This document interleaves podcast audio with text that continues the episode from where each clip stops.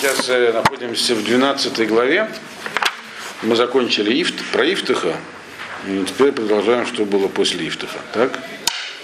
Все помнят. Глава 12. Посук. э, Посук 8. То есть Ифтах уже победил, перебил сыновей Ефраима. Всех, помните, я вам в прошлый раз, да? Как он поступил, потому что выхода у него не было. Значит, долго он после этого не прожил. И дальше, здесь нам перечисляет дальше как бы переход к последнему судье. Последний судья был хорошо вам всем известный по дворцу Шимшон. Вот. Значит, он же в русской традиции Самсон. Не факт, что он выглядел так, как в дворце он выглядит, но тоже был. Но про него будет долго и подробно рассказываться, но он был последним уже судьей.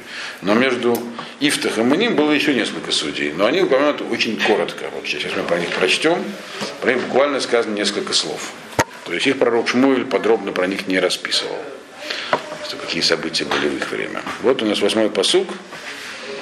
Вишпота Харав, это Израиль, Ивцен Мибейт Лехем. Значит, и судил после него, имеется в виду после Ифтаха, судьей был человек по имени Ивцан. Кто он такой, мы сейчас обсудим, потому что это в Мидраше упомянуто. Из Бейтлехем. Бейтлехем это город, который по-русски называется Вифлеем, находится рядом с Иерусалимом, как вы знаете. Так? М? Это другой город? Тот самый. Просто Вифлеем в русском произношении это Бейтлехем. Но Бейтлехемов было много. А это Бейтлехем Иуда, это Бейтлехем, который в Иуде, откуда э, Давид родом впоследствии. Было еще несколько Бейтлехемов. Бейтлехем это дом хлеба. На севере был Бейтлехем. А. Еще они уже упоминались даже Сейчас Бейтлехем. есть? Нет, сейчас нету. А, сейчас. Развалины есть сейчас тоже. А. Вот. Значит, кто такой Евцан?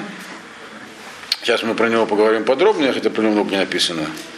Э, значит, написано, вначале возьмем, что про него еще написано в посуках. То есть буквально три посука про него здесь. В Иелу Шлушим Баним у Шлушим Банот. У него было 30 сыновей, 30 дочерей. Э, В Иелу Шлушим Баним. Нет, у него было 30 сыновей. У Шлушим Банот Шулах Ахуца. Еще 30 дочерей, которых он отослал вовне, то есть выдал замуж. Они с ним не жили. У Шлушим Банот Геви Лебанима. А 30 э, этих самых дочерей он привел для своих сыновей, то есть 30 невесток. Почему здесь написано, мы сейчас тоже объясним. Э, привел своим сыновьям как бы снаружи, то есть э, 30 невест. То есть у него все его дети при нем вышли замуж, женились, то есть была большая такая процветающая семья. Правда, что не так счастливо кончилось. Воишпот это Израиль Шева Шаним. Он был судьей в Израиле 7 лет. Вадима Тивцин Вайкавер Бейтлехем. Он умер и похоронен в Бейтлехеме. То есть про него здесь сказано буквально несколько слов. Во-первых, его имя сказано, во-вторых, что он был родом из Бейтлехем Иуда. Э, то есть мы все предыдущие судьи, которых мы рассматривали, они были с севера Израиля, а это тоже с юга, так, ну, или из центра, как сейчас говорят. И что у него было много детей, которых всех он видел, они все поженились, вышли замуж, то есть он был человек э, такой богатый, состоятельный, получается, раз он, э, написано, при, привел им, то есть как бы все, устроил судьбу всех своих детей, значит, и был судьей, судьей 7 лет и умер. Значит, Митраж говорит, что Ивцен это Буаз. Буаз, это вы знаете, кто такой. Книгу Рут все читали, да, что это муж Рут, который был ее мужем, согласно Митраж, уже один день все, и потом сразу умер. То есть, кроме этих 30, э, три- 60 детей, у него еще был сын Овет, которого звали дедушка царя Давида, отец Ишая. А? Ивцан это, э, поэтому мудрецы этот вопрос не задаются. Если это Боаз, почему Боазом и не назвали здесь? Но на самом деле это понятно, потому что Бо, про Боаза говорится в книге Рут, тому был как Боаз. А здесь дается его описательное имя. Ивцан это Авцанен. Есть разные объяснения этого имени, что такое, что само слово Ивцан означает. Одно из них, что он был человек очень равновешенный такой, был праведный, не понимал решения сгоряча. Это как бы сказано, это приведено в истории Рут приведено. Значит, и так его называли. И он был, если это Боаз, про Боаза опять же говорится, что он жил очень долго. И почему тогда вопрос он стал судьей только после Ифтаха? И другое объяснение имени Ивцан это овцон, то есть у него было много, большое количество скота, то есть он был богатым человеком. И, естественно, тот человек, который становится во главе, он должен быть таким, чем, чем-то выдающимся. Но раз он стал судьей только после Ифтаха, значит, что он был менее выдающийся, чем Гедеон, и чем Ифтах, чем делали по другие. То есть он э, как бы дождался своей очереди. Пока были люди более выдающиеся, не было, было не его время. Его время пришло под самый конец. Он жил очень долго, очень долго, там, больше ста лет. Э, под самый конец жизни. То есть после его жизни, после того, как уже Ифтах перестал быть судьей, только тогда сказали, кто теперь, и вот пришла его очередь. Да. И, и то, что здесь останавливает внимание э, Псуким на то, как он приводил и женил своих детей, тоже неспроста, все эти количество и почет. Мидраж объясняет так, что он устроил 120 трапез в эту честь, в свою честь своих детей. Ну, 30 мальчиков, 30 девочек поженил так, всего 60. Одна трапеза в доме родителей жениха, вторая в доме родителей невесты. То есть, 30, то есть 120 перов. Ни на один из этих перов он не пригласил человека по имени Маноах. Маноах это отец Шимшона, про которого будет говориться в следующей главе сразу. То есть все это как бы, это же промежуточные такие, конец главы промежуточные, как бы нас подводят к истории Шимшона, которая очень подробно будет изложена. Э, его детство, как он родился и что он делал. И там будет понятно, почему про Шимшу надо подробно рассказывать, в отличие от многих других. Так вот, Манох он ни на одну не пригласил. И поэтому, говорит Мидраш, все эти его дети, которые счастливо женились, вышли замуж, все умерли при его жизни впоследствии. При его жизни? Да. Вот. То есть все было у него как хорошо, но только вот этот самый остался один его потомок от, То есть от он умер последний в ЦАМу, да? Он умер после всех своих детей. Да, но еще повторяю, он, жил, он прожил очень долгую жизнь. Мне нравится, что он прожил 300 лет. Да. Не 100, да. а Мидраж говорит 300, нет, больше 100, я сказал. А. Вот. Что он еще тогда был... А, о, в чему проблема была? Что он хочет сказать? Подчеркиваю, это Мидраж. Мидраж, он не обязан вообще описывать реальные события. Он обязан передать мысль. Почему он не приглашал, не приглашал Маноха ни на одну из этих трапез? Манох, очевидно, был человек известный тоже, как можно было его обойти. И он жил не так далеко от Бейтлеха. Мы, мы увидим дальше, когда в следующей главе, в 13 мы должны сегодня начать, и, надеюсь, закончить, если будет время. Там речь идет про Маноха. Манох жил, э, хотя он был из колена Дана, он жил в таком карманчике колена Дана на территории колена Игуда, в районе современного Бейтшемиша. Вот. И это не, так далеко с Бетлехема, то есть нельзя сказать, что он где-то там далеко за границей. Про Маноха начинается там история с того, если я вперед посмотрим. Э, э, второй посук 13 главы. Вы иш эхат мицара Мирмапрахат Дани, уж Манох, вы что, Акара, Волой Лада. Был такой человек, его звали Манох, он там жил, мы будем читать, и он, его жена была бесплодной и не рожала. То есть у Маноха было, не было детей. Когда мы будем говорить про Маноха, мы про него подробнее поговорим, что он был за человек, интересно. Так вот, детей у него не было. Дараш объясняет, что э, Боаз, он же Ивтон, говорил, я не могу его пригласить. Он бесплоден, как муд. Э, имеется в виду, что он был здесь человек как человек праведный. Праведный там объясняется, у него был особый вид праведности, потому что он не был Талмит Хахамом вообще. То есть, но он был человек, который был Ешар Бамасав. Такие люди не любят, э, то есть у него он действовал прямо, так сказать, э, справедливо. Такие люди, как, как любой праведник, не, не любят получать ничего бесплатно. И он знал, что он ничего не может отплатить. Его приглашают на эти самые пиры в честь, потому что у тебя ну, нет детей, то он не сможет обратно пригласить. Как бы. Поэтому, чтобы он не чувствовал себя неловко, он все равно не пошел в такой ситуации. Боаз его просто не приглашал. Но это было неправильное рассуждение. Поэтому, говорит Мадраш, э, дети его умерли. Но тем не менее, один его ребенок, мы знаем, остался. И это еще то, чтобы показать нам, что человек не должен делать никаких подсчетов. То есть судьба может обернуться по-разному. А, вот у, этого самого, у, у Маноха не было детей вообще, а Ивцина была куча детей. А в итоге а в итоге сын Маноха, у него был всего один сын, конец так же, как у И. Так же, как у Ивцена остался один сын. Э, И сын Маноха тогда сыграл в еврейской истории, то есть он при- при- оказал влияние на жизнь евреев тогда намного больше, чем э, все сыновья Ивцена. Но м, сын Маноха, он начал работу, которую закончил потомок Ивцена. То есть все равно все перекрещивается. То есть нельзя делать такой, такие как бы совсем уже изощренные размышления. Все равно чего его приглашать, у него все равно нет детей. Вот. Невежливо, надо было пригласить. Поэтому про него написано отдельно, что он умер и похоронен в Бейтлехеме. Он умер, как бы, и, а никого уже не было. Он похоронен. Его не дети похоронены, он похоронен. А умер он, когда его сын еще этот не родился, ведь, естественно. Вы знаете, что он как бы Мидраш, он умер на следующий день после э, свадьбы с Рут. Вот. Да. А, так он жил такую долгую жизнь, я правильно поняла? Потому что, чтобы пережить своих детей, он был таким образом наказан? Не-не, он жил такую долгую жизнь, потому что должно было прийти его время. Он должен был стать отцом. А, все, поняла. Эведа, и для этого он должен был стать вначале судьей, а судьей он стал только когда другие судьи кончились. Более достойный. Да. Вот.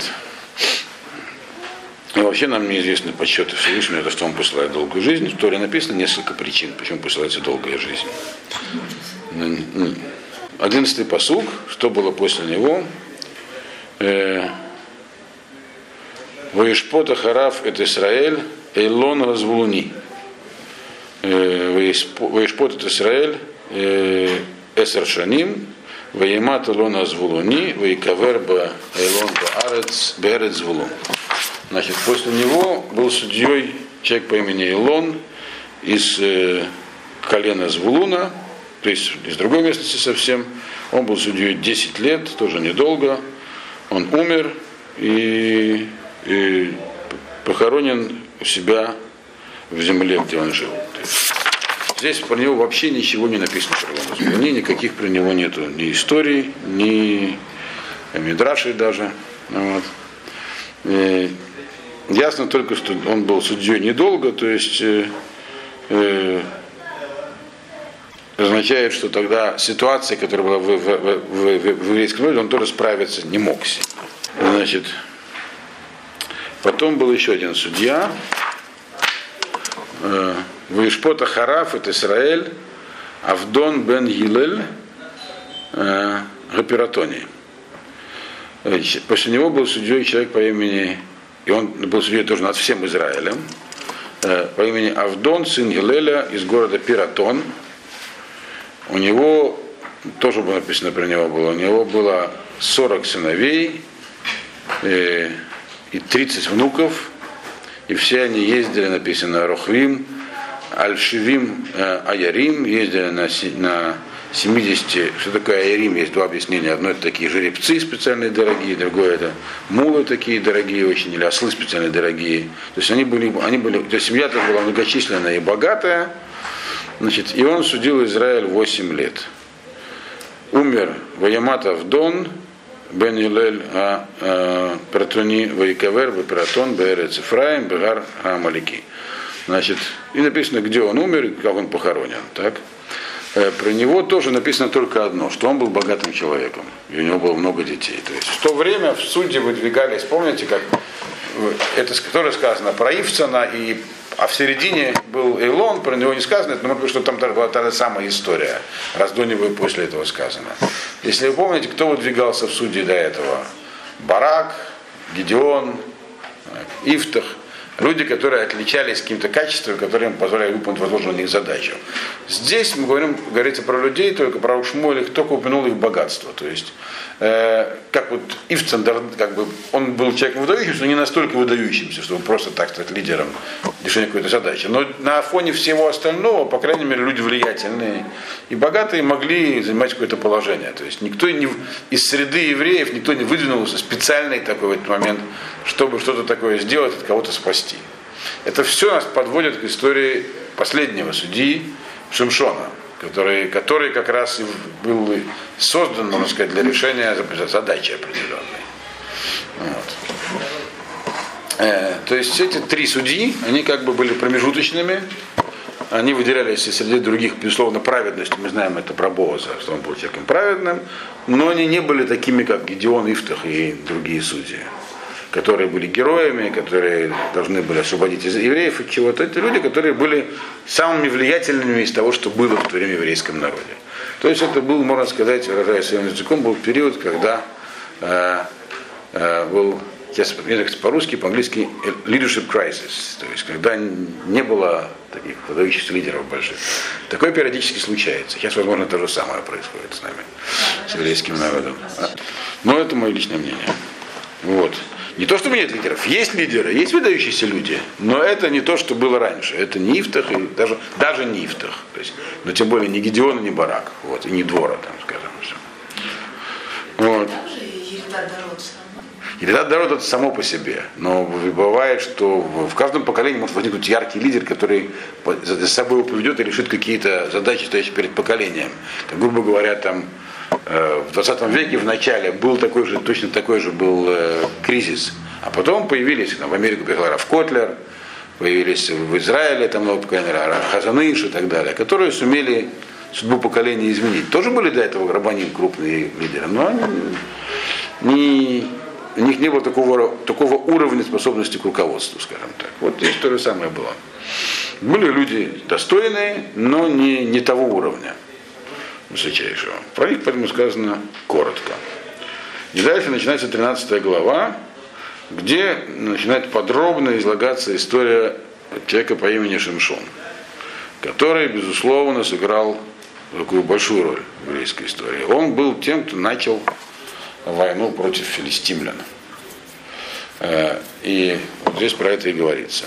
Надо только коротко, прежде всего, сказать, кто такие были филистимляне это, дальше это будет видно тоже, в процессе ну, всего, всей истории Шимшона мы с ними будем общаться, но до этого мы уже сталкивались с завоеваниями медианитян, как называли медианитяне, потом ам- аманитяне, потому что такие народы, это сброд народов, которые привели с собой медианитяне, и уже было столкновение с филистимлянами. Кто помнит, когда?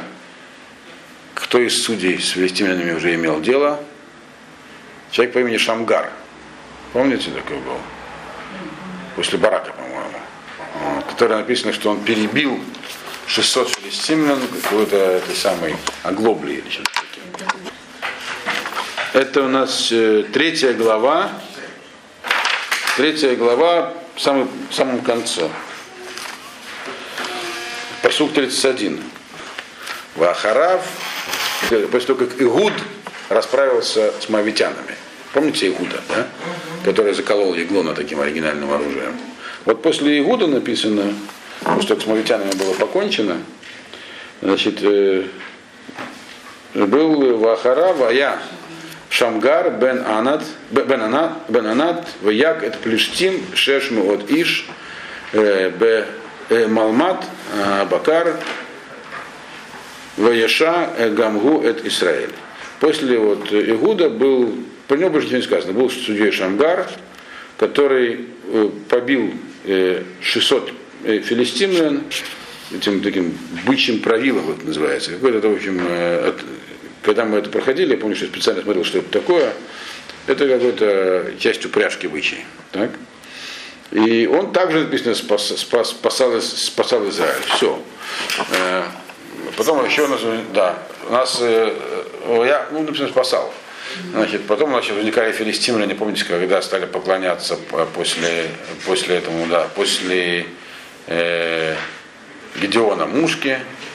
Вот. Но они как-то маячили где-то филистимляне. Но вот тут как раз в начале этой главы, самый первый посуд говорит, Весиф убне Исраиль асот гарабы и Ашем, Ваетнем Ашем бьят плюстим арбаим шана. Значит, и начали, и снова делали евреи зло, то есть опять начали заниматься идолопоклонством э, перед, перед, перед лицом Всевышнего, и он отдал их на 40, на 40 лет в руки филистимлян. Филистимляне, они немного отличались от всех остальных поработителей, потому что они не были в полном смысле этого слова поработителями. Поэтому для того, кто будет с ними бороться, требовалась особая подготовка. И вот как раз Шимшон Шимшон к этому и готовил, общем, Всевышний сам готовил. Это поэтому, поэтому здесь подробно определена история его детства, как он развивался. Все был как бы заточен на борьбу с филистимлянами. В данном случае мы увидим, что и как здесь Всевышний готовил. Об этом как раз будет, об этом как раз вся эта история. Вот. Как бы э, нам Лаас приводит здесь, так, именно в этом месте приводит такую как бы притчу. Он говорит, почему, говорит, опять что такое делали дурное в глазах Всевышнего? Он приводит притчу. Я вообще не очень люблю приводить притчи, но в данном случае, если вопрос возник, я ее приведу. Э, он говорит так, что почему подобен еврейский народ в это время? Это, говорит, как есть царь, во всех притчах обязательно есть царь, значит, который взял воспитание много детей разных. И с них, среди них были там дети разных возрастов, разных. Он их всех у себя сидел как своих сыновей, кормил за своим столом, они заботы никакой не знали в жизни, но это были именно его приемные дети, не родные как бы. И он потом, когда они выросли, он каждому из них там, э, они как бы не привыкли, э, он их воспитывал как царских детей, а потом отпустил. Каждому купил там какой-нибудь там дом, мельницу, виноградник, кому что, чтобы они продолжали жить, жить самостоятельно. Так? Но они, будучи детьми избалованными, тут же поломали свои мельницы, э, э, запустили виноградники, сожгли дома, в общем, все пошло. Он надеялся, что они будут жить, как бы он их вырастил, теперь живите. Он приехал навестить их там, где он их там поселил всех, увидел, что они натворили, собрал всех, выпорол, наказал. Вот. Они осознали, говорят, теперь я вам заново все построю. Так. Еще раз попробуем. А нет, уже получше, но все равно потом э, опять. То есть, как бы их, в этой, из этой притчи ясно, что близость к царю первоначальная, так, определенную долю ответственности за самих себя с них снимала. То есть им надо было, надо было учиться теперь жить самим. Царь хотел, чтобы они научились жить сами. Э, чтобы они с тем, что он им дал, могли жить. Поэтому периодически собирал наказывал. Поэтому здесь также. Евреи, когда стояли на горе Синай, они были как за столом у царя. То есть там они увидели, были настолько близки к нему, что уже ближе невозможно. Когда происходило отдаление, они уходили в самостоятельную жизнь, каждый раз начиналось, как бы, они ломали свои виноградники, там, то есть имеется в виду, начинали, э, им не хватало этой близости, и поэтому они начали искать какие-то там э, э, суррогаты. Вот. И вот теперь появились плештим. Плештим, они были в чем-то менее опасные, в чем-то более опасные на самом деле намного более опасные. Вот, потому что они, нигде не написано, что они как-то очень сильно угнетали евреев очень отдельных мест. Они фактически долго, очень, э, очень долго с ними пришлось иметь дело. Э, они там давно жили, на самом деле, помните, еще во времена Авраама, Исаака и Якова. И с ним был, Исаак заключил с ними союз там по поводу того, чтобы друг другу не вредить. Вот. Э, они, у них за это время сменился политический строй, очевидно. Потому что во времена Авраама, Исаака и Якова у них там была явная монархия, была в Вимелах. Так? И комментаторы говорят, что это был царский титул, как в Египте там фараон, там, а, так у них национально назывался Авимелах. Сейчас, когда мы будем про них читать, мы уже увидим, что у них были сараним, были э, старейшины. Там в каждом городе был свой как бы князь Саран, который представлял себе совет. То есть была такая уже другая модель э, как сказать, олигархическая, что ли, то есть правящая группировка была. Вот. И они, они на самом деле правили как? Они, в общем, они были, у них было довольно, они не грабили, как э, эти самые моавитяне и медентяне, они не стремились э, что-то урвать побыстрее и все разорить все хозяйство. Они собирали дань, и, и следили, чтобы никто не появился, кто может э, их, в общем, автономию представляли довольно широкую внутри, но они всюду раз, у них были свои посты, где отслеживалась э, жизнь э, местного населения, чтобы дань не прекращала поступать, налоги платите. Технологию они не позволяли развивать самостоятельно. Мы дальше увидим, что они владели уже железом, и, и как э, металлообработкой, а у евреев еще нет и они запрещали евреям даже кузницы строить, то есть держали их в подчинении таком, и отслеживали, как кто-нибудь там восстанет, чтобы кто бы что-нибудь появится, чтобы его сразу убрать. И практиковали круговую поруку. То есть они считают, стремились, чтобы евреи сами друг друга давили. Если в каком-нибудь одном месте кто-нибудь против них выступит, то жители этого места могли знать, что точно, что теперь они все будут виноваты. К ним придут и будет карательная акция против всех. Поэтому таким образом они должны были сами выдавать возмутителей спокойствия. Похожей тактики придерживались очень многие. Завоеватели так римляне себя вели в дальнейшем. И в Спарте было крайнее, крайнее выражение такое. Там у них было, были эти самые спартанцы и были и лоты. Лоты держались в рабстве. И периодически по спискам наиболее выдающиеся из них э, убивались. Молодежь этим занималась, дети, которые ходили в обучение. Вот, спартанские, вот, проскрипции. Вот. И так бы эти лоты, они жили себе, э, должны были выращивать хлеб, снабжать спартанцев всем необходимым, спартанцы должны были э, только воевать. Вот. И собирать с них дань. Но тут было не до такой степени, но схема была похожа. Они хотели, что вы себе живите, но слишком высоко не вылезаете. Как только вылезете, подрежем. Вот. При этом самоуправление, пожалуйста, там, судьи, цари, все только чтобы... Лидеров Да. И никакой, никаких, пожалуйста, восстаний и попыток сбросить наше это самое. А верьте там во что хотите. Вот, там, пожалуйста, хотите храм, хотите там капище, ваше дело. У них у самих были свои боги, они были язычниками. И вот с такими людьми, э, понятное дело, кто-то может сказать, зачем нам, нам и так, нас и так неплохо кормят, нам и так хорошо. Вот.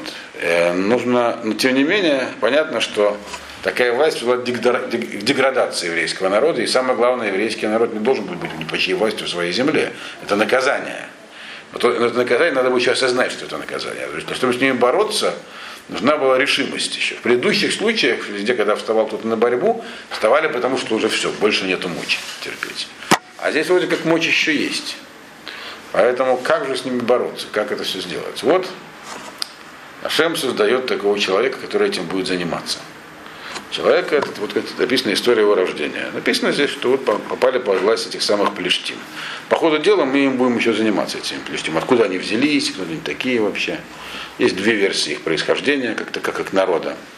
Это нам менее интересно сейчас. Нам важно смотреть, что с ними будет. И закончил с ними борьбу, знаете, царь Давид только. Так? Как раз потомок Ивцена. А начал, если не считать Шамгара, то начал как раз Шимшон, да. Хотя Шамгар первый с ними столкнулся, кроме тех, что описано. Но это была такая как бы спорадическая стычка. Значит, в Ии э, Иш Эхад, второй посук это, в Ии Иш Эхад Мицара, Мимишпахат Гадани, Ушмо Манох. Так, значит, и был один человек э, из Мицуры. Мицара это название, места, название поселка, как я уже сказал, находится он э, в горах Иерусалима, находился, точнее, между Кириат Ярим, где я сейчас живу, и Бетшемиш, где-то так вот в, этом районе. Да? Что там вокруг у нас происходило? Значит, он был из Мецары, из, из Немешпаха Гадани, и звали его Маноах. Вы что, Акара, Вело и Лада. Значит, звали его Маноах. Маноах это успокаивающий, такой спокойный человек. Ну, и жена его была бесплодной и не рожала. Бесплодной и не рожала означает, что она а, была бесплодна не только сейчас, в момент начала повествования, а вообще никогда не рожала. Вот. И э, это, это место, на самом деле, это колено Иуды. Но когда делили землю, было два дележа. Во втором дележе распределяли семь колен, которых не успели завоевать пространство, и там они попали в разные. Есть, правда, которые говорят, что это колена Дана у них была своя часть, и еще часть их поселилась, поселили на территории колена Иуды. Есть кто-то, которые говорят, что были такие же города э, Мацора и Иштаоль в колене Дана, но большинство так говорит, что это те самые Мацора и Иштаоль, которые жили в колене Иуды. И вот там, в горах Иерусалима, Иерусалима в районе Бетшемиша все это происходило. Дальше, Иштаоль нам дальше будет написан. Вот. Но пока что говорится, он родился в Мацоре. В Мацоре, значит, и мать его, и если не родился, а была такая женщина, у нее был муж, звали Маноах, и эта женщина была полностью бесплодной. Э, Маноах, как мы дальше увидим, он был, как мы рассказали, он был тем человеком, которого Боас не приглашал ни разу на свои празднования, э, стесняясь, как бы, что ему будет неудобно отказать, неудобно прийти. Потому что у него не было детей. Э, а он еще, мы по нему узнаем, что он был вроде как праведником, но с другой стороны он был амарец. Что был человек не ученый совсем. Он простой человек, да. Простой человек, не ученый. Это будет видно дальше из его разных э, действий и высказываний. Дело в том, что кстати, рождения Шимшина должны были быть особенными. Я вам сказал, что филистимляне не отслеживали там, кто вообще растет и развивается. И, например, в семье судьи не мог родиться ребенок, который бы был незамечен. Поэтому должна быть, с одной стороны, семья вроде как, человек должен быть непростой, он был очень праведным человеком. Он написано, он был праведным, в смысле, он был ежар. Он был честный, прямой человек, которого все уважали за его прямоту. Вот. Это тоже будет видно из его действий. Поэтому он был все-таки достаточно известен в еврейских кругах, чтобы его пригласить. Но, с другой стороны, он был амарес, то есть он не мог быть ни судьей, ни лидером, ни кем. И поэтому, так сказать, дальше мы увидим, что это было тоже существенно. И по тем действиям, которые предпринял Шимшон, ему нужна была помощь отца иногда. Если бы его отцом был Талмит Хахам, то он бы не стал помогать Шимшону. Должен быть человек, который будет слушаться своего сына. То есть все было подобрано специально. Вот. А мать была вообще полной праведницей. Это тоже понятно, почему. Вот третий посук. Ваера Малах Хашем Эль Гаиша. Кстати, ее имя не упоминается здесь, но в Мидраше имя приведено, как оно называется, очень сложное имя. Я потом вам скажу, я забыл. Но такое сложное имя. Жены Маноха. Да. Значит, э, была, э, если явился Малах Ашем Эля Иша, Вайомер Алея, Днена от Акара Волойлада, Волойлад, Вехарит Войлад Бен.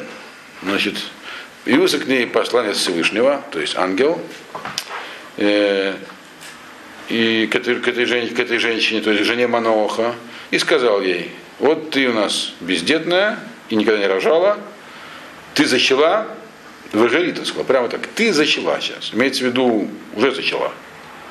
И, родив, э, и, родил, и родила сына. То есть событие как бы уже произошло.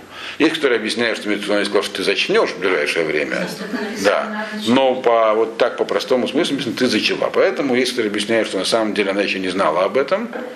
Вот, э, а в этот момент у нее произошла овуляция и как раз э, э, оплодотворение. Вот прямо в этот самый момент, когда он не явился. То есть, не вдруг она находится где-то там, неизвестно где, и, и к ней является Малах с таким прямо вот известием, как прямо в лоб ей говорит. Она, конечно, не знает, что это Малах. Так? Кто-то явился. С другой стороны, это мог быть просто пророк. Мы помним, что Гедеон, когда к нему явился Малах, он сразу стал его испытывать, кто это, что это, как к нему обращаться. Но Гедеон был Талмит Хахам, был ученым человеком. Здесь речь о простых людях. Значит, она видит, кто-то ей сказал, причем явно э, кто-то, кто явился, то есть не просто прохожий, а что-то такое очень э, могущественное перед ней предстало. Вата Гишамрина, он продолжает ей говорить, четвертый посук. Гишамрина в аль тишти яин в шихар валь тохли э, коль таме. Значит, да, он ей говорит следующие вещи. Во-первых, берегись, береги себя. Имеется в виду, не делай никаких вещей, которые беременным женщинам делать нельзя. Просто берегись. Бери на сохранение, другими словами. Вот. Так некоторые объясняют. Значит, а еще, а ты, значит, не пей вина и шихара, то есть э, крепкого такого напитка, э, и не ешь ничего нечистого. Ничего нечистого имеется в виду то, что запрещено назиру, все объясняют. Есть такое понятие назирут. Назирут это то, что человек может на себя принять. В основном это включает в себя запрет э, прикасаться к нечистому, имеется в виду к трупам и к таким другим вещам, которые есть сообщают ритуальную нечистоту, а также любые винопродукты. Виноград даже нельзя на назиру. То есть ничего такого, чтобы хоть в принципе можно было бы как-то прийти к опьянению. Это такая вещь, которую могут взять на себя очень праведные люди, чтобы подняться духовно на какое-то время и так далее. Так он ей сказал, сейчас в этот момент на тебя все это распространяется. Во-первых, берегись, а во-вторых, соблюдая законы Назирута. Вот. Почему?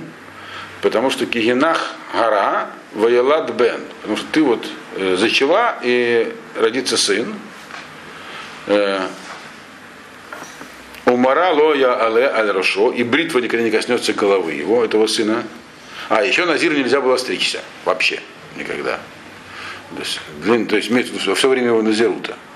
То есть это тоже признак этого самого назирута. Э, так он говорит, у тебя родится сын, его головы не коснется бритва. Киназир луким и потому что он будет назиром для Всевышнего. Анар, этот самый, ну, этот вот отпрыск. Мина Беттен, прямо с рождения. Вгуя хелла вашеет Израиль мияд Палестин. И он, по простому пониманию написано, и он, он, значит, он будет назиром прямо с рождения, и он начнет освобождать Израиль, евреев от руки Плештим. Ну, если перейти слово Ваяхель как начнет, тогда понятно, что, потому что он начнет, потому что он начал, начал, закончил не он. Но есть, которые говорят, что это слово Ваяхель, это от слова хайль, не от слова начала, от хала, а от слова хайль, доблесть, сила. То есть и у него будет сила освободить евреев от руки филистимлян. Не знаю, как у вас там переведено, но оба варианта правомерные. Второй даже более правомерный по Мальбиму, потому что, в принципе, начал-то не он, строго говоря, начал Шамгар. Он первый с ними столкнулся, с филистимлянами. Вот. То есть он получает такое известие, он будет Назир Мибетан. Причем не просто Назир и Луким. Есть просто Назир, а есть Назир и Луким. Это а вообще то, что есть в Торе, называется Назир. Назир и Луким нет такого понятия, он здесь вводится. Мы потом увидим, что Шимшон не был обычным Назиром. Так? Потому что Назиру нельзя прикасаться к мертвому телу, а он много прикасался. Причем в основном разными железными и прочими инструментами поскольку он много перебил людей физически впоследствии своей жизни. Вот. То есть в этом смысле его это был необычный назирут. То есть что ему, какой, в чем был его назирут? Он написано, что он будет этим назиром от рождения. В том, что он не должен будет прикасаться к вину, вообще ничего такого спиртного никогда не пить и не, видеть, и не стричь волосы.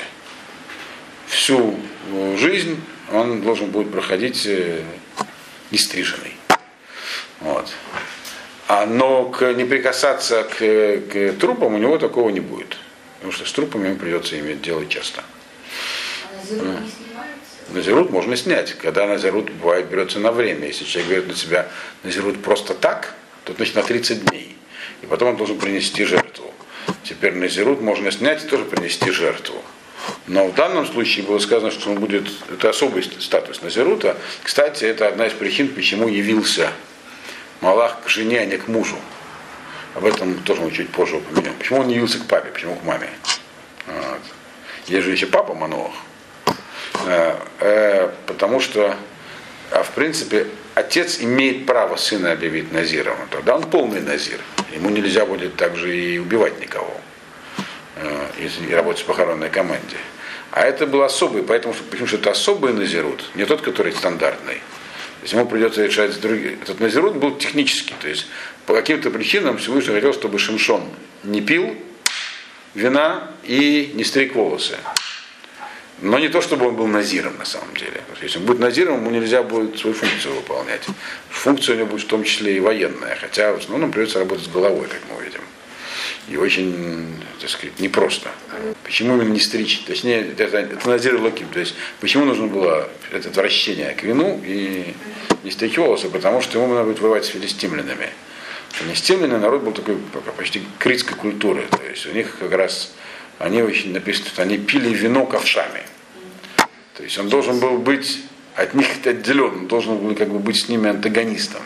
И у них была такая культура, у них были там действительно, как, там, как бы сейчас сказали, театр, музыка, кинематография. И все это, так сказать, было весело. Поэтому он был с самого начала не просто отделен, а отделен железно. И то, что они делают, должно быть ему неприятно. И длинные волосы это э, вообще кто отращивает длинные волосы в еврейской традиции? Авель, человек, который находится в скорби, скорбящий. Длинные волосы, это, если исключить современную, ну, 60-е годы, когда Битлз отращивают длинные волосы, вообще отращивание волос это признак скорби. Поэтому в некоторых, например, э, даже, ну, мы знаем, что евреев в средние века по-разному заставляли отличаться.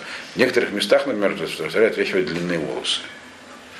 чтобы евреи ходили волосатыми, в отличие от всех остальных, которые стрижены. Вот. Это так, это, типа, мол, есть о чем сожалеть.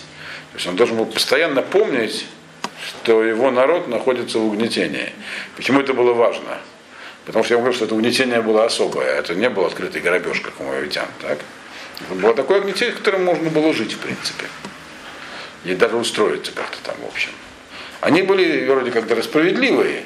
Они просто так не убивали. Только если кто-нибудь там что-то не так сделал. Поэтому, если определенным правилам следовать, то можно как-то, только постепенно начинаешь ниже и ниже опускаться. Вот. Поэтому он должен был об этом не забывать ни на секунду. Поэтому у него были длинные волосы. Это был его постоянно носимый с собой знак того, что нам нечего радоваться. Это важная очень такая вещь была. Вот эти две вещи у него были. Эту информацию получила мама. Вот того Иша, вот Амер Иша. Э, у нас это самое. У нас шестой посук. Вот того Иша, вот Амер Иша. Лемор Иш Элоким Байлай Умарегу Кемар Эмалах Элоким Нора. Вот. Велошал Тиу Эймизегу Эчмо Ло и Гидли. Гевели Генех Гара, Вайлат Бен, следующий посук, Веата Аль Ташти Яин, Вешихар, Валь Тохли Коль Тума, Киназир Лаким и Е Анар Минабетен Ад Йом Мото.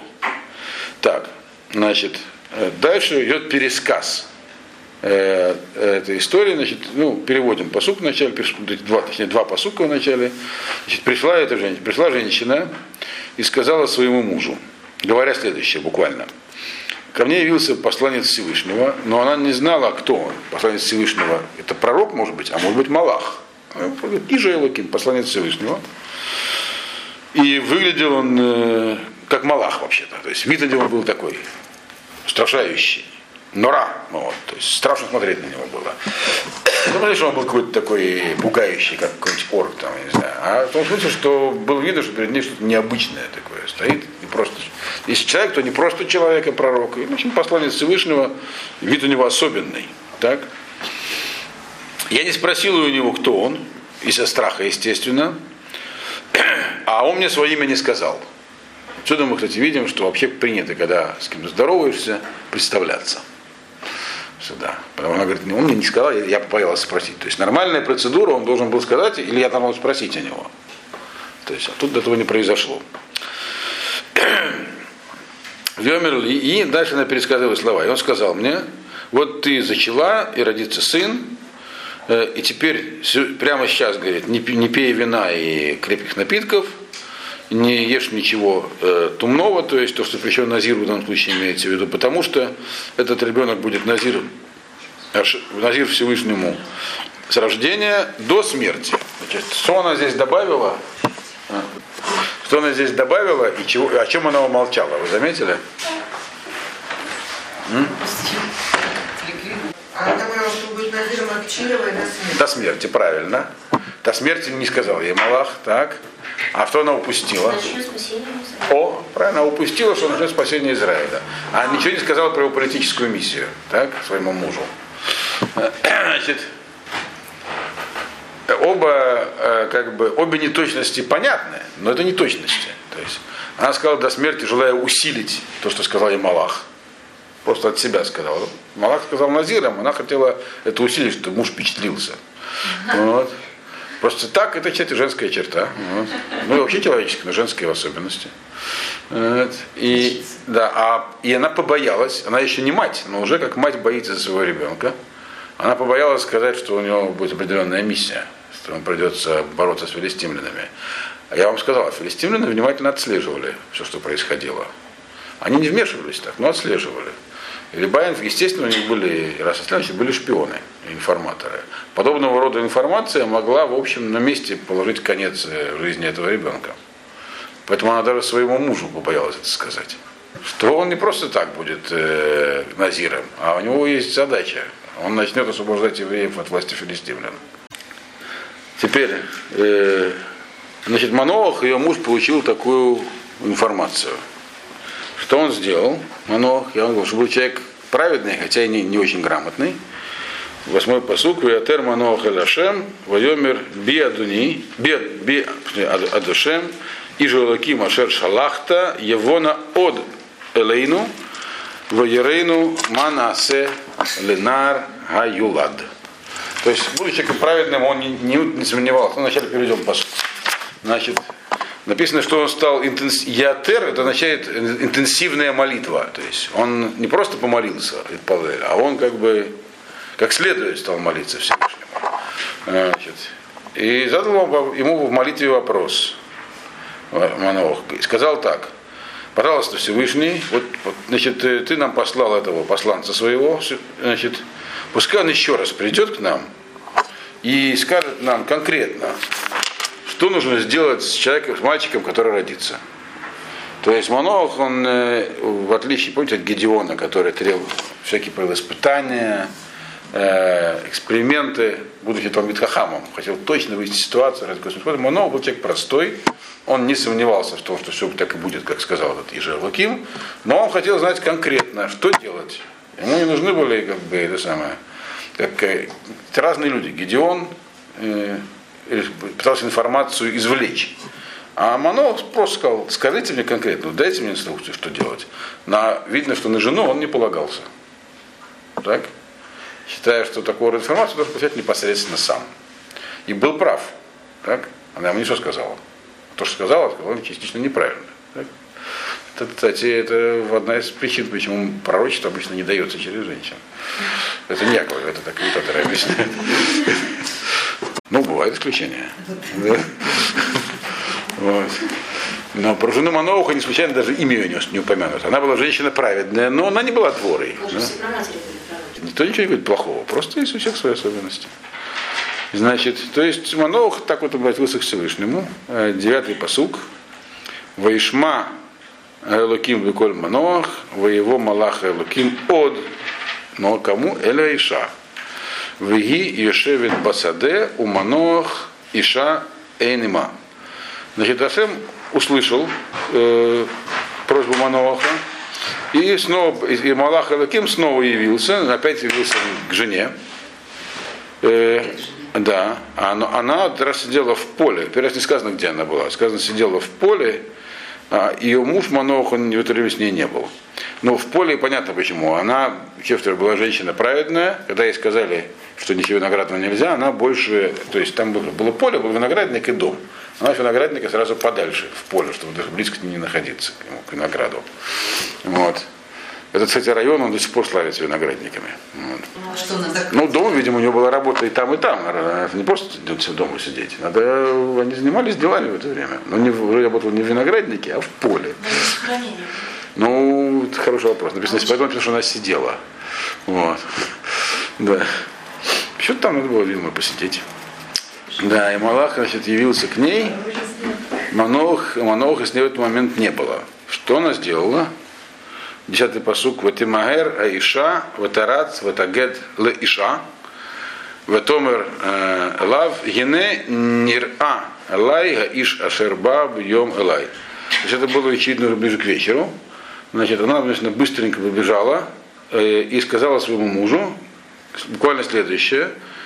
Вот снова появился этот, этот, этот самый человек, который приходил сегодня днем. То есть это было уже во второй половине дня, очевидно.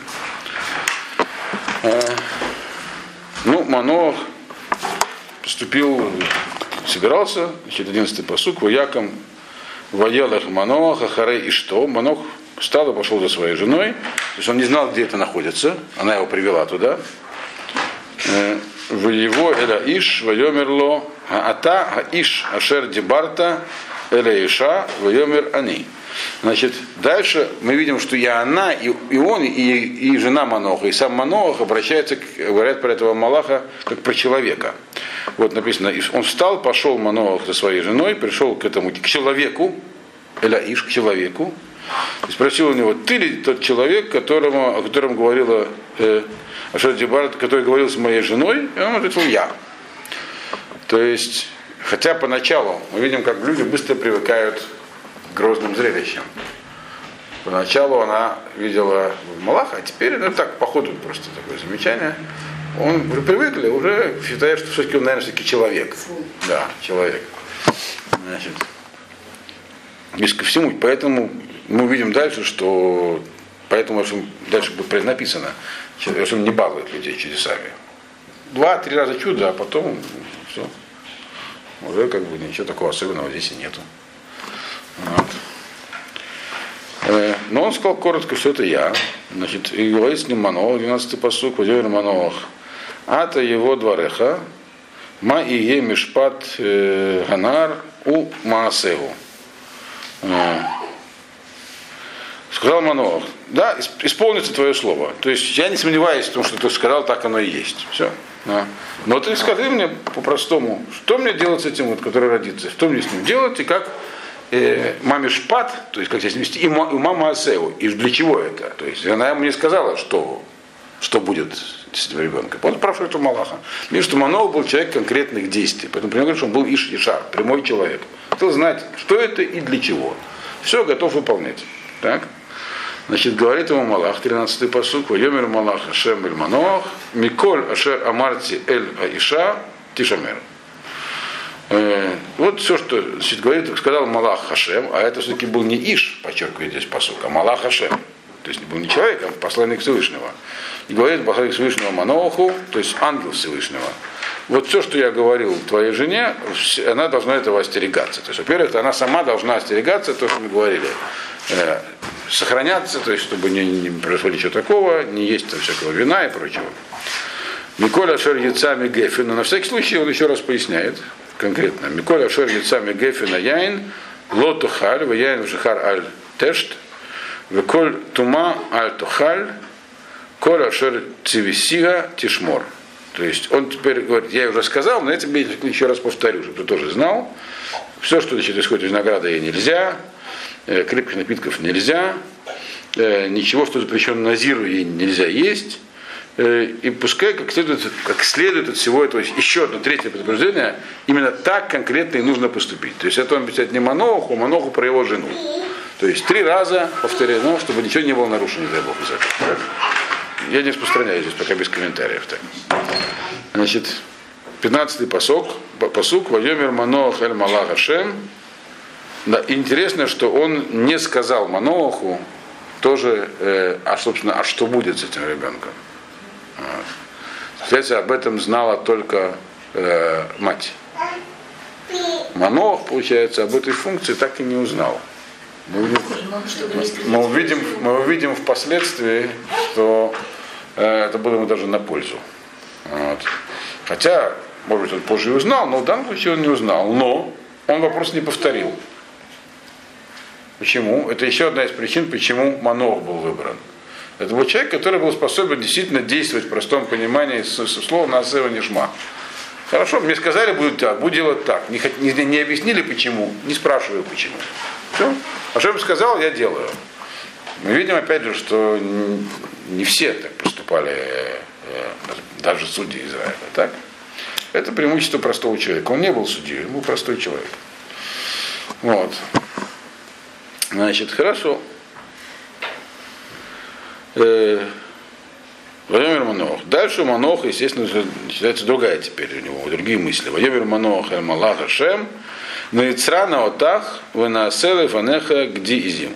Он много говорит теперь Малаху Ашема, останься с нами, ну, какое-то время имеется в виду, задержись с нами, я тебя сделаю для тебя Гди Изим, э, козленка он специально не сказал. Манох тоже был хоть простой человек, но снова закона знал. Он не сказал, для чего сделаю козленка. Имелось в виду, он тоже понимал, что, возможно, все-таки это Малах. Э, если это либо в качестве трапезы для тебя, либо в качестве жертвы.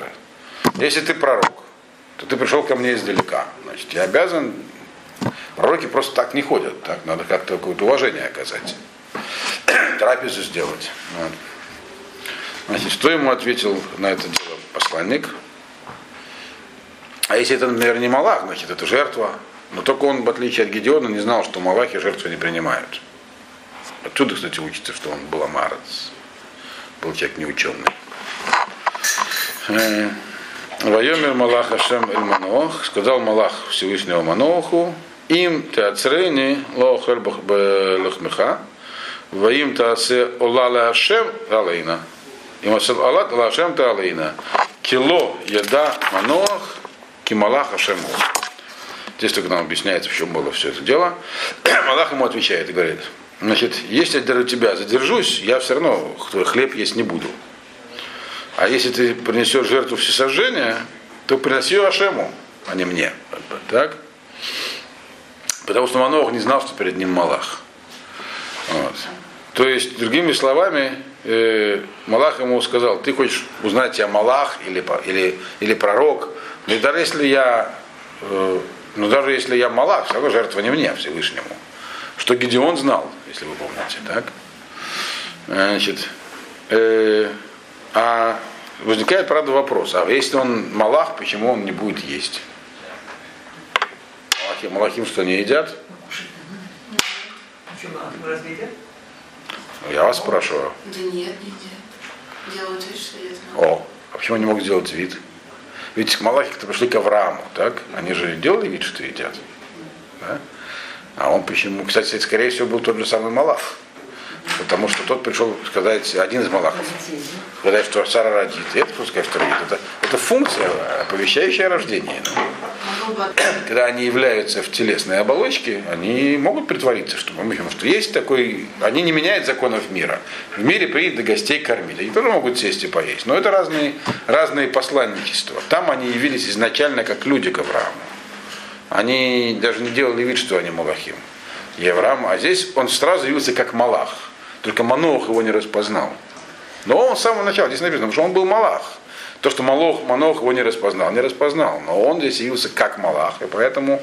А там они явились как люди. Когда являются как люди, они ведут себя как люди. Чтобы не нарушать привычный ход событий. А здесь он сразу явился как Малах. Но для Маноха это было не видно. Потом видим, как он, как он это сделал видным Маноху. То есть Манох все-таки был не Авраам, мы видим, так? Он и не был ни судьей, он был праведным, но простым человеком. Это очень важный момент. Поэтому он сказал, если я не буду, а, а жертвоприношение это не мне, это Всевышнему надо приносить. Просто прочел такой, провел небольшой урок с Манохом. 17-й посук. Значит, твоемер Манох эль Малах Ашем Мишмеха ки его, двор, ки его двореха вы э, хибаднуха. То есть Манох все еще думает, а может это все-таки пророк, а не Малах. И поэтому говорит ему, вроде Малах ему уже прямо объяснил уже, то есть не прямо, уже был такой грубый намек. Я вообще-то не, не человек, так? Да. Но, но монолог все равно продолжает думать, что перед ним, возможно, стоит пророк. И поэтому говорит ему, Мишмеха, как тебя зовут? Хотя сам вопрос по себе Мишмеха, а не Машмеха. Кто имя твое? Это вообще-то не обращение к человеку. Человек спрашивает Машмеха. Как твое имя? Мишмеха, это значит, какой, это уже как обращение к Малаху. То есть из какой категории ты, другими словами? Из какого отряда? Вот, то есть, как бы уже возможно, что это Малах. Мысль такая появляется. Но тем не менее, все еще обращаться к нему как все-таки по простому как к пророку. Потому что говоря, говорит, твое слово исполнится, мы тебя будем э, прославлять. То есть, другими словами, если ты пророк, то есть сюда пришел, так? Если ты отказался, бывает, люди тоже не хотят есть, может, ты не голоден но, по крайней мере, кого-то, то есть э, я должен тебе кого-то, то есть уважение, я должен тебе, ты же не просто так ходил, хоть ты должен получить. Когда исполнится твое предсказание, родится ребенок, мы все будем говорить, например, пророк там такой-то, сказал родиться ребенок, родился ребенок, все будут тебя уважать. Это имел в виду Манох. Хотя бы такое мы тебе сделаем. То, что пророки отказываются брать там вознаграждение за свои действия, это понятно, например. Бывает, например. Илиша отказался у Наимана взять хоть что-нибудь там. Но, по крайней мере, Илиша после этого был известен всем. И до этого тоже. А тут он говорит, хотя бы имя скажи. Вадим Мирло Малах, Ашем, Лама зе тишаль лишми, вегу плеи. Плеи. Значит, сказал ему Малах Всевышнего, зачем ты спрашиваешь о моем имени? Мое имя Тут можно по-разному перевести. То ему сказал, мое имя секретное, скрытое, или просто меня зовут Плеи. А слово Пела – чудо. Потому что одна из его функций была сделать чудо. Мы говорили вначале, помните, что она не просто была бездетной, она была акара, которая была, она вообще не могла рожать, получается. То есть она подчеркивает, что она была и, и, и не рожала, и не могла рожать. Поэтому, когда приходит э, известие, что родишь, это значит чудо. Поэтому это можно понять так, что он сказал, мое имя скрыто, я Малах. Совсем уже грубый намек. У Малаха, имена Малаха вообще незачем знать вам. Почему? Потому что Малах, его имя указывает на функцию, которую он выполняет. Функция Малаха это э, Всевышний эти функции. Это как, бы, это как бы уже близость к Всевышнему. Это не каждому человеку дано знать. Вообще людям это скрытая, это скрытая от людей информация. Вот. Поэтому э, это одно понимание. Второе, он говорит, я тут самый, который чудеса делает. Да, я Малах, который делает чудеса. То есть против природы. вот. Значит, в веках Маноах Эд Гдига Изим взял Маноах этого козленка, в Эд Аминха и хлебное приношение положил на скалу для Всевышнего. Но не поджег сам, так? Умафлила сот, уманох, что роим. И дальше случилось чудо, и Манох, и жена его видели это. Теперь они уже видели своими глазами. На самом деле в это время существовал э, храм в Шило, и поэтому частные жертвоприношения были запрещены. Мы знаем, что частные жертвоприношения разрешены только когда нет постоянного храма, либо когда э, временный храм, который был в Шило, он находится в состоянии э, там, передвижения, переноса, это еще не установился. Вот. В этот момент был храм Шило, поэтому жертвоприношения, по идее, частные были запрещены на, на частных алтарях, но поскольку здесь перед ним был либо Малах, либо пророк, и он сказал ему, можешь принести жертву Вашему, ясно, значит, это называется Гора Ша, временное указание, он тогда мог принести жертву. То есть у него было указание Всевышнего, можно принести жертву. Даже Ильяву все время на горе Кармель сделал. И вот, значит, они увидели чудо. Какое же они увидели чудо? Э, то есть, во-первых, понятно, что не написано, что Манох поджег эту жертву. То есть она загорелась сама. Так? Э, и в 20-й посуд говорит, «Ваи баалот галагав ма'аля мизбех, ашамайма, ваяаль малах ашем, белагав амизбех, уманох ваиштору им, ваиплу альпнегем арца». Значит, и, видел, и было, когда поднялись, язык пламени поднялся с алтаря э, к небу, э, то этот самый Малах весь, вместе с этим языком пламени поднялся тоже. То есть испарился туда, улетел наверх. И Манох с женой видели это и упали значит, э, нич, то есть на лицо.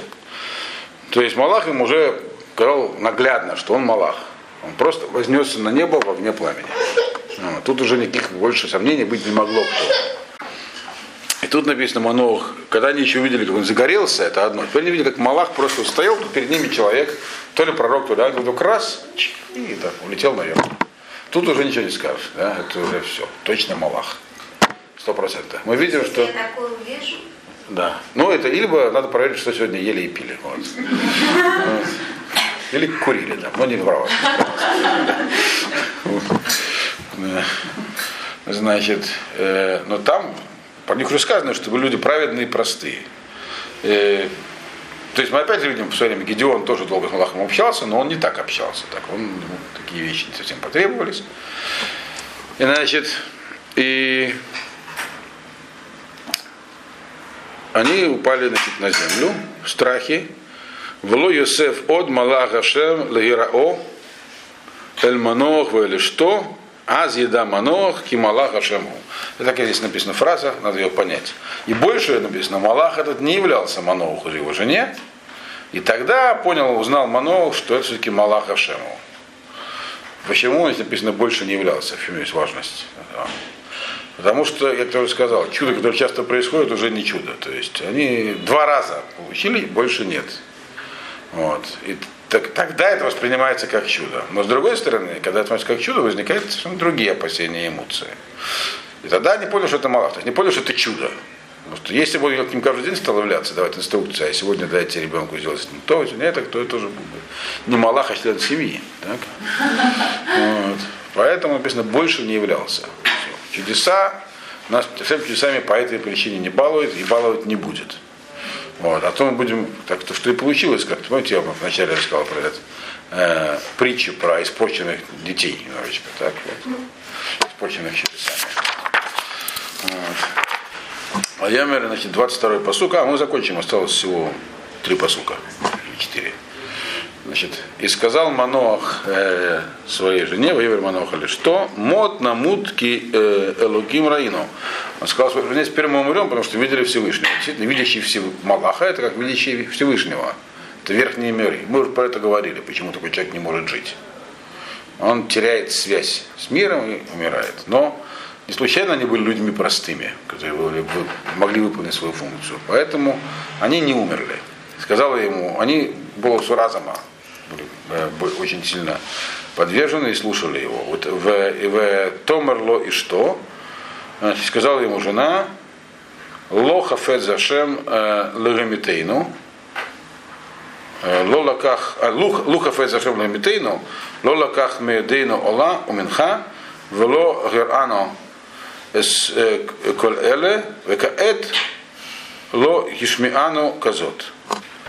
Значит, она говорит ему следующее. Она говорит, давайте рассуждать разумно. Это, вот, кстати, вот тоже важная вещь, голос женщины. В такой ситуации рассуждать разумно можно тоже. Интуиция, бина, понимание ситуации есть большое. Это бина и тира. Женщине дана, дано хорошее понимание ситуации. Видите, может что хорошее сказать тоже. Вот, поэтому она ему сказала. Э, она говорит, если бы он хотел, чтобы мы умерли, так, то он бы не, не взял бы у нас, не принял бы на жертвоприношение, и этого э, козленка, и хлебное приношение. И не показал бы нам все это. Значит, укаэт логиш мяна казот. А и нам пока что никто не сказал, что мы должны умереть. То есть нам сказали другие вещи. То есть нам была посл... миссия передана, нас кто не говорил, что мы должны умереть. Поэтому не надо волноваться, она ему сказала. И Манох послушался. Значит, дальше 24-й посук. Вателеда Иша Бен Ватикрает Шмо Шимшон. Ваигдаль Анар, Воевархеву Ашем. Она родила ребенка, сына, и назвала, она дала ему имя. Мы видим, что она ситуацию эту поняла. Манох только инструкции прочла, она поняла ситуацию, даже под предыдущем посуке видно, поэтому она дала имя ребенку. Вообще есть разные обычаи, кто дает первому ребенку имя, но это мы уже обсуждали как-то. А как Шимшон это от слова шемер, солнце. Солнышко, можно перевести так. Вот. Вот. Но вопрос, почему назвали ребенка Шимшоном, это нет здесь какой-то аллюзии с водозорой, служение солнцу. Но на самом деле нет. Написано, написано что дальше написано, значит, назвал его Шимшон, Ваигдаль, он вырос и Башем его благословил. То есть с самого начала, от рождения написано, он сиял. Он был необычным ребенком, он был как солнце. То есть от него было, исходило такое как бы не, ну не, не то, чтобы у него сверкала кожа лица, как у Моше. У Моше лучи шли от лица просто. Он носил маску из-за этого. Вот. А, а нет, просто он был такой необычный ребенок, сияющий. Еще Шемеш, в одной есть посуд, который говорит про, что Ашем у Шемеш Маген. Ашем он как солнце и щит. Здесь солнце в смысле то, что слепит противника и защищает. И вот здесь также была еще аллюзия с его будущей функцией. И она дала это имя, потому что она знала о функции, а, а, в отличие от мужа Маноаха, так? Поэтому она как бы так намекнула здесь на то, что он будет очень так и далекий намек, но, по крайней мере, намекает на то, что он будет, должен будет делать. Шамшон. А еще потому, что на самом деле это я думаю так, но тут будет дальше тоже будет очевидно. Только что с таким именем было проще иметь дело с палестинянами. Вот. Он как бы почти свой. У нас там, у нас Дагон, у вас Шемеш, там все. Вот. То есть, как бы, а ему придется иметь дело с ними. Значит, написано, и Гошем его благословил. То есть он с самого детства был уже необычным ребенком. То есть он был такой выдающийся. И понятно, что если бы он был таким выдающимся, еще выдающейся семье, то до уже взрослого возраста он бы не дожил. А в семье Маноах он еще как-то мог просуществовать. Но уже Гошем его благословил, то есть у него были разные качества, которые делали его особенным. Так? Ватехель руа хашем лифааму бамаханедан бейнцерау бейнештаоль. И начал Дух Всевышнего иногда появляться, как колокольчик лифааму, слово иногда как бы появляться, то есть какие-то появились ростки Роха Кодыш, что, что называется, присутствие Всевышнего в э, месте обитания колена Дана между цара, Царой и Иштаолем. Это таких два города, как я сказал, находятся недалеко от Бейшемиша. Иштаоль сейчас есть, там находится Машав, называется Иштаоль. Цара, я не знаю, есть или нет, я не помню. Но это все вот там недалеко от Бейшемиша. Штокгольм, который из окна видно моего дома. Вот. А? На другой стороне дороги, э, там, где вот э, Геват Ярим, туда дальше там находится Эштауль. Он ближе к Бетшемишу, там за, за горами. Там такие горные хребты кругом.